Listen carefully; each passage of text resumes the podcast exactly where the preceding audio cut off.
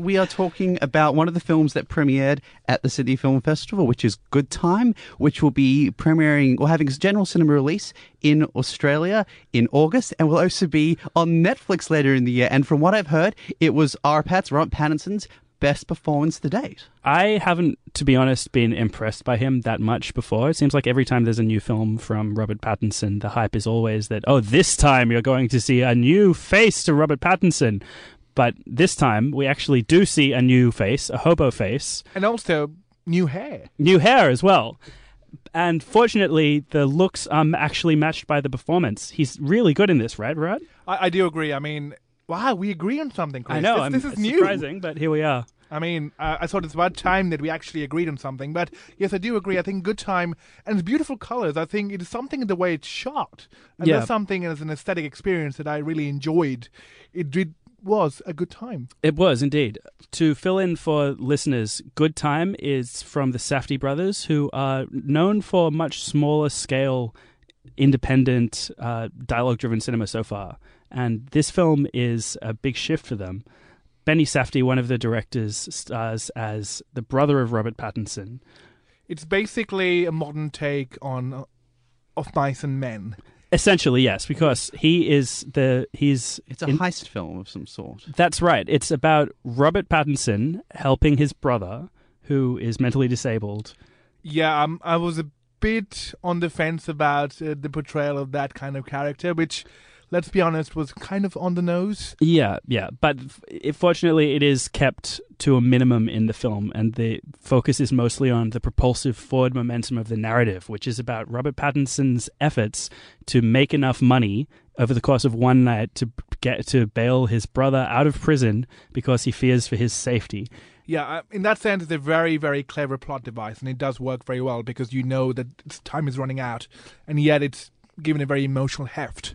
So Yeah. that was very interesting. It takes place mostly over the course of one night, and it's re- got some beautiful ways of capturing the night visually. The whole film has a neon glow. There's these glorious uh, helicopter shots, Yes. right? Sweeping. It's all about sweeping cars uh, through city streets at night, and like sleazy late night establishments. Taxis at four in the morning, Yeah, security ever- guards ever doing the night uh, shift, drug dealers. Ever since the Neon Demon, I think neon lighting has become quite big in indie cinema. Yeah, it's interesting because you're seeing, in, it's more the domain of television where it's over the course of one night, bite sized episodes. But we're seeing film now, definitely a lot of directors who've been in television, who've liked that medium, going to the noirist. What can we do before the day breaks? Yeah, um, it's very Michael Mann who interest, does have a background in television. Um, I'm setting this now as on the agenda for Film Fight Club. We're going to fight about Miami Vice. I'm going to make you guys Oh, like that y- film. Yes, we have a best bad movie segment. We talked about Charlie and the Chocolate Factory and Miami Vice. Is Will be the definitely next We can also talk about uh, PTA and Inherent Vice, Ooh. which is also another fight that should be had. I, I'd definitely be up to fight about that. And but if you do have suggestions for fights, please send them our way. We're very keen to hear what you think. Exactly. But going back to um, the kind of Miami Vice ish, Michael Mann ish, TV ish look of this film, it's interestingly almost entirely in close ups, which is usually something I hate. I see that as a mark of laziness in contemporary film um, of the some of the negative aspects of the influence of television that movie should restrict their visual palette simply to close-ups of, of whoever's talking at the moment but this film actually takes it in an interesting direction because the close-ups are so intense Yes, it's and a claustrophobic experience it is, and also at the same time, it's a challenging thing for the actor, especially Robert Pattinson, who was criticized in his early in his career for having a wooden face. So you know, Yeah. for him to to- actually show expression was a big deal. Yeah, this was not a plus for the Twilight series. Literally just told stand and look broody for two hours. right right But you loved it, Glenn. You loved the Twilight series. Let's be but- honest. We're, we're live, Virat. in this movie he uh he manages to avoid being overly broody in a role that easily could have been yes. and he does actually show that perhaps the hype was right after all because he can sustain these intense close-ups. Without going into spoilers, how did we feel about some of the twists and turns over the course of the film? Because it goes in some very unexpected directions, which I think will be a challenge to people expecting a more conventional heist film. Yes, I, I think the pacing was difficult to adjust to, but once you do, it really does take you on. I think it takes you by the hand, Hmm. which is not something you expect heist films to do. I think heist films have this sort of very crash bam narrative that almost propel your expectations. But here, you have a very controlled pace in that sense, and the roller coaster effect is something that you can't expect. Yeah, and the probably the most conventional heist film enjoyment comes in the form of an extended flashback as someone tells the story of a bunch of bad things that have happened to him. Uh, but whenever the movie starts going into these more conventional movie pleasures, the rug is pulled out from under us by some, I, I think, quite brilliant plotting.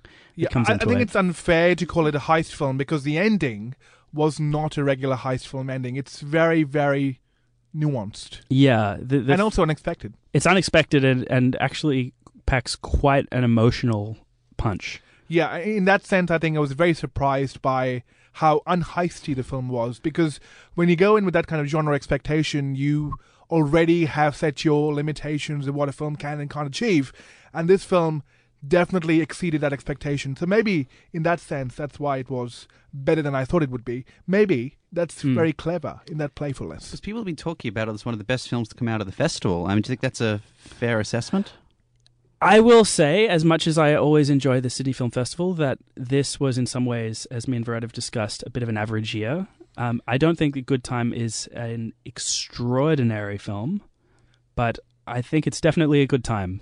I- But oh, wow! We gotta- breaking we- out the quality puns. We're going to use that once now. It, it, it, it uses, it wears its influences on its sleeves, but in other ways, it really is a true original. I confess that I haven't caught up as much as I should have with the Safdies, by which I mean I haven't seen anything they've done before this, and I'm really keen to catch up on what they've done before and see where they go next because this is real announcing them as an a significant voice in American genre movies, which I kind of feel like we haven't had in a while. I, I agree. But also going back to the Sydney Film Festival, what is most striking is that there were so many political films at the festival that were so heavy on the nose. And I think because of that, Good Time was just a breath of fresh air because it was nothing like that. Fantastic. So, Good Time will be in cinemas in the coming months and streaming on Netflix. Yep, spe- August, I believe, and unless it changes, it's August. My birthday month. Oh, Pencil it in, birthday. folks. Pencil it in, yes. And speaking of RPATs, uh, our next fight, we'll be talking about some of our favorite child actors, some of our favorite child stars. And it is incredible how so many, including Robert Pattinson, have gone from a series where they're very much recognized, very much been known, how they came to be famous household name, but in their subsequent careers have successfully gone so far beyond that. And we're just wondering who did that best? Yes, and uh, I'm surprised that I'm making a case for Robert Pattinson, who I just described minutes ago as having a wooden face. So think about that for a second. How far has he come from having an expressionless face to an expression-full face? What did you think of him in Cosmopolis? I loved his performance. I didn't love the film. So I think, Interesting. Okay. but also Yeah. at the same time, he has been very clever in his role choices because he knows his limitations. And I think for a good performer, that's something you can use to your advantage because you know what kind of expectation you're going for. But he's someone who's also dramatically tried to go beyond expectations. I mean, The Rover, which again was at the Sydney Film Festival a year ago, one of my favorite RPATS films. The And- oh, sorry. The Rover in Good Time would be an interesting of Mice and Men double feature, wouldn't it? Yeah, With yeah, our Pats in both roles. And, ac- and actually, very similar kind of genre subversion as well. Yeah, yeah. yeah, but my favorite, and again, I'll talk about the Sydney Film Festival again. My favorite RPATS film of recent years, and I think we might have seen it together, is Childhood of a Leader. Now, as good as he was, the score was the best part of it, and it's just incredible. Download the score if you haven't seen it, got it already. But he, uh, he was just phenomenal. Uh, And he had a sort of, uh, you know, a cameo kind of role in it. He didn't have a major sort of screen time. They lied to me in the marketing. when does that ever happen? no, no, but actually at the same time, I think this was one of the more clever cameos to be used because yes, the score was amazing, but I mean to see Robert Pattinson in a sort of skinhead avatar was kind of confronting.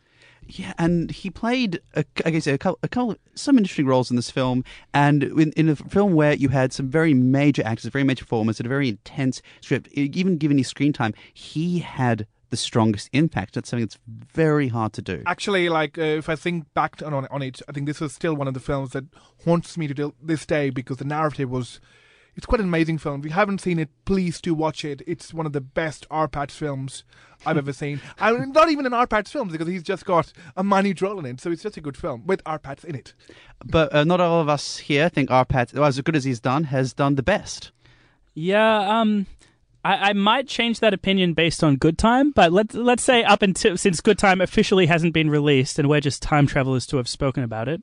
I'll argue that the person Who references. Yeah, the person who's left the the biggest impression on me in terms of surprising me is probably Daniel Radcliffe with his last few films. He like Robert Pattinson, he's another person who I felt was struggling to shake off the image that he'd built up and re- redefining himself with a bunch of poorly thought out, or poorly chosen bad boy roles. But uh, Horns was the real deal, I think.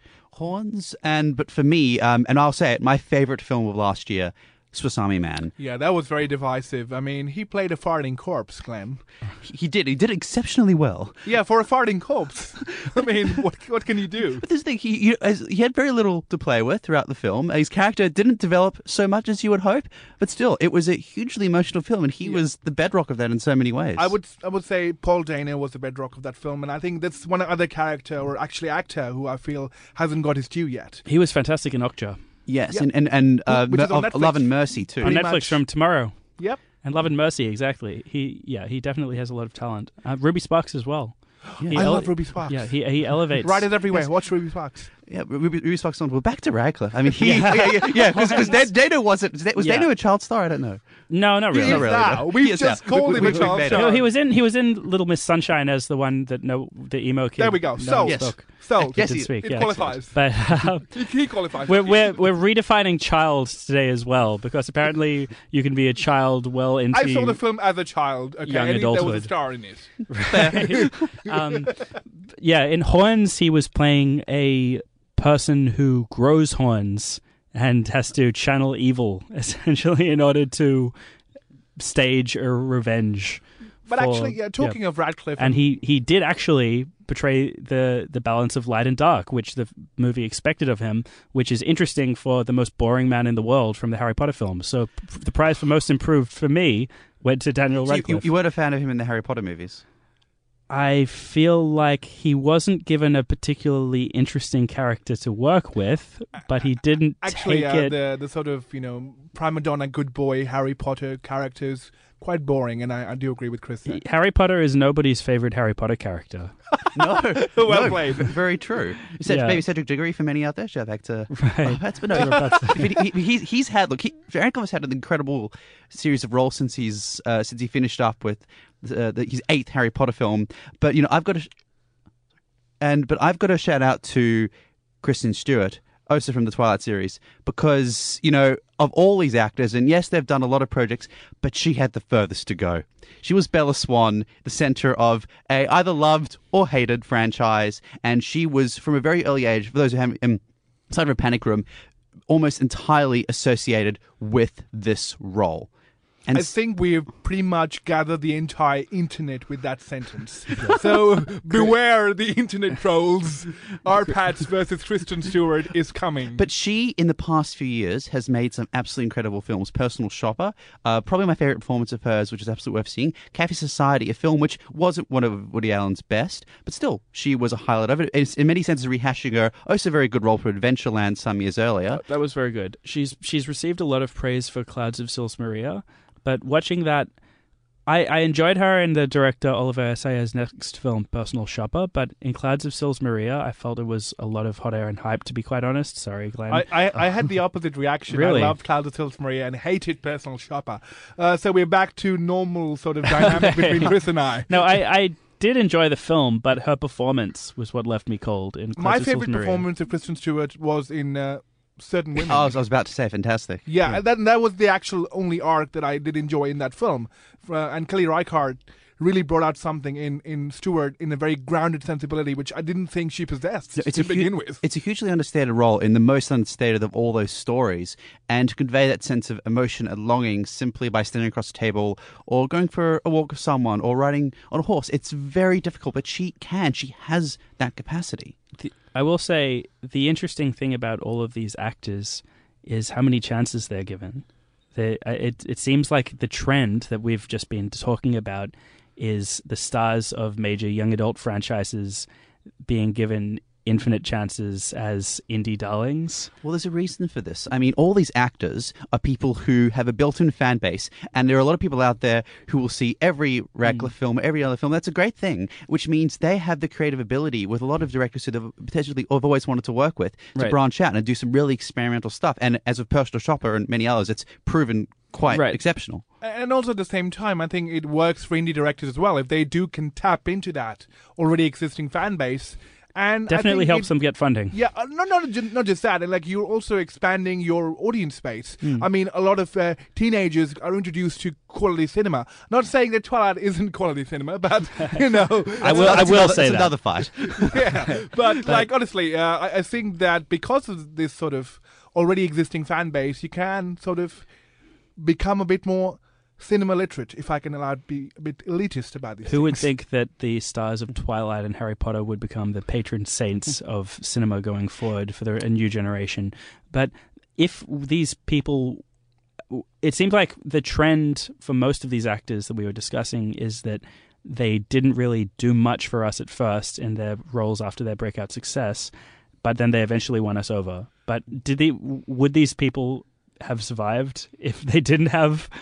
The you know, Twilight or Harry Potter over their shoulder. Potential. Well, I mean, a lot of these actors, Daniel Radcliffe included, did many roles before. Um, Rob Pattinson had Cedric, Cedric, Cedric Diggory, which is no small feat, and Kristen Stewart was doing work from a very young age. We mentioned with Jodie Foster and Panic Room earlier. That's true. That's true. And it's not just that. I think it's it's somehow remarkable that these actors would want to break out of their image, and I think a lot of actors would be content with the fan base that they've got. So just that they do want to experiment is is positive. It's fantastic. Mm, that's so true. we're going to go to a short break. Uh, we will be back talking about Michael Nyqvist. Stay tuned. Working late? Office party? Or just plain hungry? Crust Pyrmont is your go to pizza store in the Sydney CBD. Open from 11am until late, seven days a week, Crust Pyrmont can deliver up to 150 pizzas per order using the best equipment to ensure your gourmet pizzas are delivered fresh, hot, and on time. So no matter if it's for your workmates, the whole office, or just you, you can order online via the Crust Pizza app or call the store on 9566 1933. Crust Pizza Pyrmont proudly sponsors 2SER 107.3. And we're back on Film Fight Club. Now, there's been some sad news in the film world this week, and that is that Swedish actor and performer Michael Nyqvist, who many of you know from a number of exceptional films, John John Wick, the Gold Dragon Tattoo series, Frank and Lola, uh, has passed away. At the age of 56, way too young. Very much so, and he was he's he was a very diverse actor. He'd performed in uh, he not just he was very well known in Sweden, but he'd moved over into uh, a lot of the U.S. cinema, a lot of other films. You would have recognized him in any number, and I think we all have our favorite Michael Nyqvist performance. I confess that I haven't seen as much of his work as I probably should have, but I was really impressed by him in John Wick.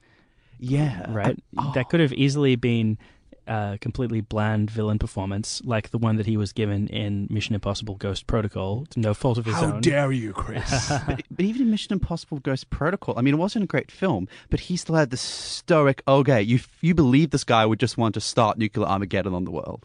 Yeah, yeah, but it, it seemed like they in that film they were afraid to really give take any camera time away from Tom Cruise.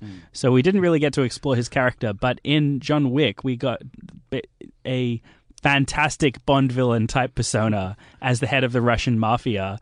Uh, this guy in whatever city John Wickistan, Uh, John Wickistan. is that? You a heard it city where everyone's an assassin apparently.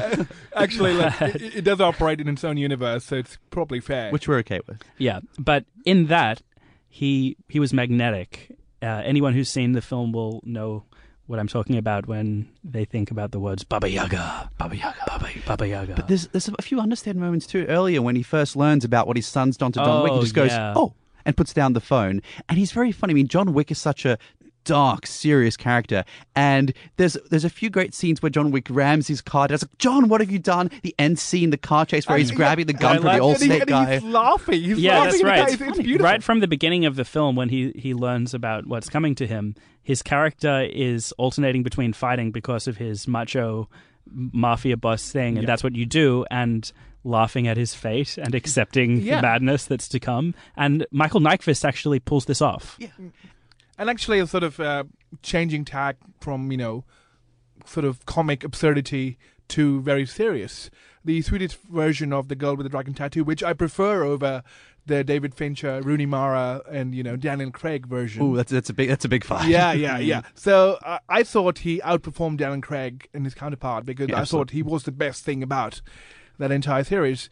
And once again, he- was someone who really underplayed his role, and that was not easy to do because that's a performance that could once again be very broody and very existential very quickly, and yet he brought nuances to it. Yeah, that role, uh, the Gold Dragon Tattoo series more broadly, the Larsson's trilogy is huge and hugely consequential within Sweden, and he did it justice. He did Neil Blanc, uh, uh, uh, the character justice, and it was really well done. And I think going back to what we were saying earlier about him, he was someone who could balance the really serious aspects role with the really comedic aspects. Um, Frank and Lola uh, was a film from a few years back where he had a short role, but it was a very difficult role because one particular scene where he's introduced, it had some very difficult dialogue which you could be potentially laughable in some aspects from another actor or another performer. But him working with Michael Shannon, oh, it's just one of the best performed scenes Yeah. I've seen in a long time. And I think he's one of those. Uh, I think this is something which I'm going to borrow from what Ben Mendelsohn said. Uh, It's something that you know, as an actor, you have an impulse to be the hero in every scene that you're in, and that's something that Michael Nyqvist understood. He resisted that impulse because it's not about being the hero; it's about playing what's on the page and doing that justice. And he also performed in As It Is in Heaven, the film that I think played at the Hayden Orpheum more than any other More film. than any film in, in history because it's the ultimate seniors Sunday afternoon matinee movie. I wonder how many people walked out of that. Oh, well, sorry, that's not a Malick film. I forgot. Yes, uh, yes, we, uh, that was last week for Rod. But look, look, he and I, I do have to give a shout out to one film he did called Abduction, which has a personal importance to me because it's actually, uh, it's I think it might have actually been the first film I ever reviewed. There's a review somewhere in IMDb where I've like written up what I thought of Abduction, and it, I absolutely loved it. All right, this is a shout out and actually a challenge to our listeners. Wait, is this the Go Taylor and Lautner one? out. This is the Taylor Lautner one, yeah, Oh. and he was actually. Re- No, this is a challenge to our listeners. Please go and search up this review by Glenn. And if you can tell us where this was, uh, I'm going to give you a prize. I'm not going to tell you what. Uh, and, and you know, if I, I don't know if you guys have seen it, it's, it's actually worth catching. It's a lot of fun, and uh, he, he's this comedic. I'm sure, Glenn. it, it is. So is your is your favorite breakout actor from young adult franchise Taylor Lautner? Well, he, he is Team Jacob, from what I remember. Again, that's next week. But no, uh, yes, we haven't talked about Taylor Lautner, but he he w- had a few films he was planning on doing, but I don't, I don't know. What wasn't that guy happened to him. murdered by Seth MacFarlane in the closing credits of Ted? May as well have been, right? He, he disappeared off the face of the universe after that. Yes, he did. He did. Uh, so back to Michael Nyqvist. Look, he, he was he, look, he was an absolutely phenomenal actor. He has a couple more films coming out. One with Gerard Butler, who posted a very moving message on social media about it this morning, and he will be missed. Now, speaking of major film news this week, uh, there is the big news in the film world is the firing of the two directors Yeah, Phil Lord and Chris Miller, who you might know from the Lego movie, Cloudy with a Chance of Meatballs, their animated series Clone High, and more recently 21 and 22 Jump Street. All films that I loved. Yeah, they're, Yeah. they're actually, I think, very talented, um, very talented comedic voices who are also, in my opinion, great action film directors. So they seemed like the perfect choice for the Han Solo movie, which Yes, they were untitled Han Solo. movie. untitled Han Solo movie, which they had been shooting since February. But in a fairly unprecedented move for contemporary Hollywood, they were fired with just weeks left in the production.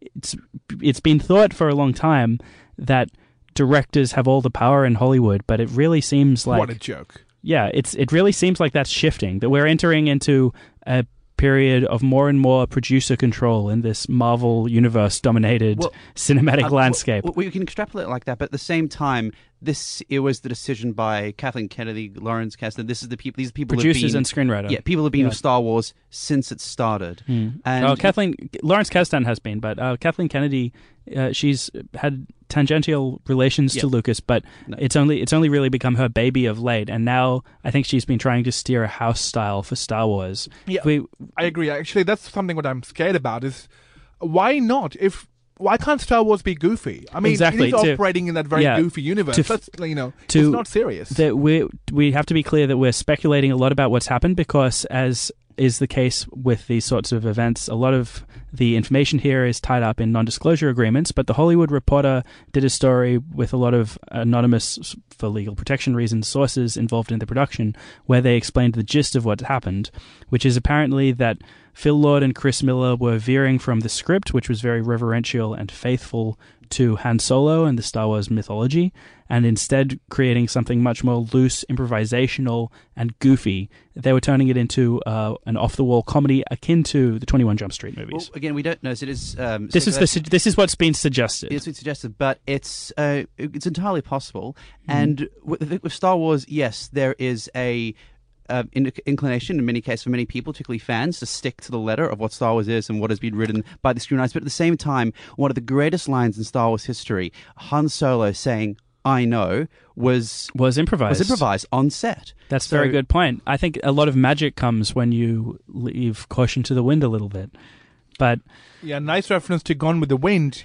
You know, the Exactly. other film which also suffered a similar fate. Yes, it did. Uh, Victor Um, Fleming was George Cukor was replaced with Victor Fleming in 1939. In that year, also the Wizard of Oz director was replaced. And I, I, I honestly can't think of a time. It does happen on some smaller pr- Superman, productions. Superman two, I believe, would probably be the last time that this happened in such a major way, where Richard Donner was replaced by Richard Lester in 1978. But that was very different because they were filming the two together, and he had to edit the first one while trying to film the second one, and it just wasn't Mm, mm. working out. But Apparently, what's what's even funny is that the person they brought in to replace these two directors, Ron Howard. Yeah, I mean, someone who He's a Star Wars fan since '77. yeah, someone who was in someone George Lucas's in American Happy Graffiti. Days. He was in Happy Days, guys. He You he can't get more I goofy he he's I wish that. he was associated with with Richard goofiness, but today I think he's more associated with unadventurous filmmaking, following the script uh, or the book to the letter, as we see in the case of his adaptations of Dan Brown or In the Heart of the Sea, or his most successful recent film, in my opinion, Rush. They, these some of these films are enjoyable, but they're all quite bland. It But seems maybe to me that's what, uh, from what has been suggested, that the producers and screenwriters want. They want to buy the book to the letter reverential Han Solo film, which I will never watch. Which- We don't I- I- know. I mean, the thing is, uh, different directors, including J.J. Abrams, have taken Star Wars in different directions. There was huge controversy when they, the studio said Rogue One needs to be reshot in whole parts. People were scared because they looked at the original cuts and the original trailers and thought, wow, this is great. And Rogue One turned out to be hugely popular. And I loved it. It's one of my favorite Star Wars films. Uh, none, I, I found it kind of unadventurous, especially considering what the early teasers were suggesting. I I wow, really there's a rogue opinion Yeah. on, on the panel. I, I really agree with what Virat was saying before, which is like, why can't Star Wars be goofy? Why can't it shift with the times? Why I, I feel like it. Everyone loves Star Wars, but if Star Wars can't change, it's going to be, in my opinion, the undoing for this this new series because we can only stay in 1977 for so long. So it's going to be very interesting to see what happens with Star Wars over the coming months and years. There'll be uh, adaptations and new episodes or versions each year. Uh, we have a minute left in Film Fight Club, so I want to say quickly what we're each excited for coming up in the next few weeks. Virat. I'm gonna talk about an Indian film called Jagga Jasoos because that's produced by Disney, and Disney is shutting down its Indian film production arm. This is one of the last films they're going to produce in India, and it's a fantastic sort of absurd comic musical that's coming out on July 14th, and very very interesting. Yeah, I'd love to go see it. I'm really looking forward to catching Baby Driver, which is the new film from Edgar Wright, an incredibly talented action and comedy director making his second American feature film. It's getting very good early buzz, and we'll be talking about that in the either next or the following episode of Film Fight Club, Yes, I know I'm very, very excited for that, but I'm also excited for the Melbourne Film Festival, which is. as we all are. Yes, they're launching the full program on the 11th of July. The f- opening film is, has as it had to be, Daniel Radcliffe in Jungle. Full circle. style. Yes, uh, oh, absolutely. And We'll discuss the- a MIFF lineup perhaps in, yeah, July 11.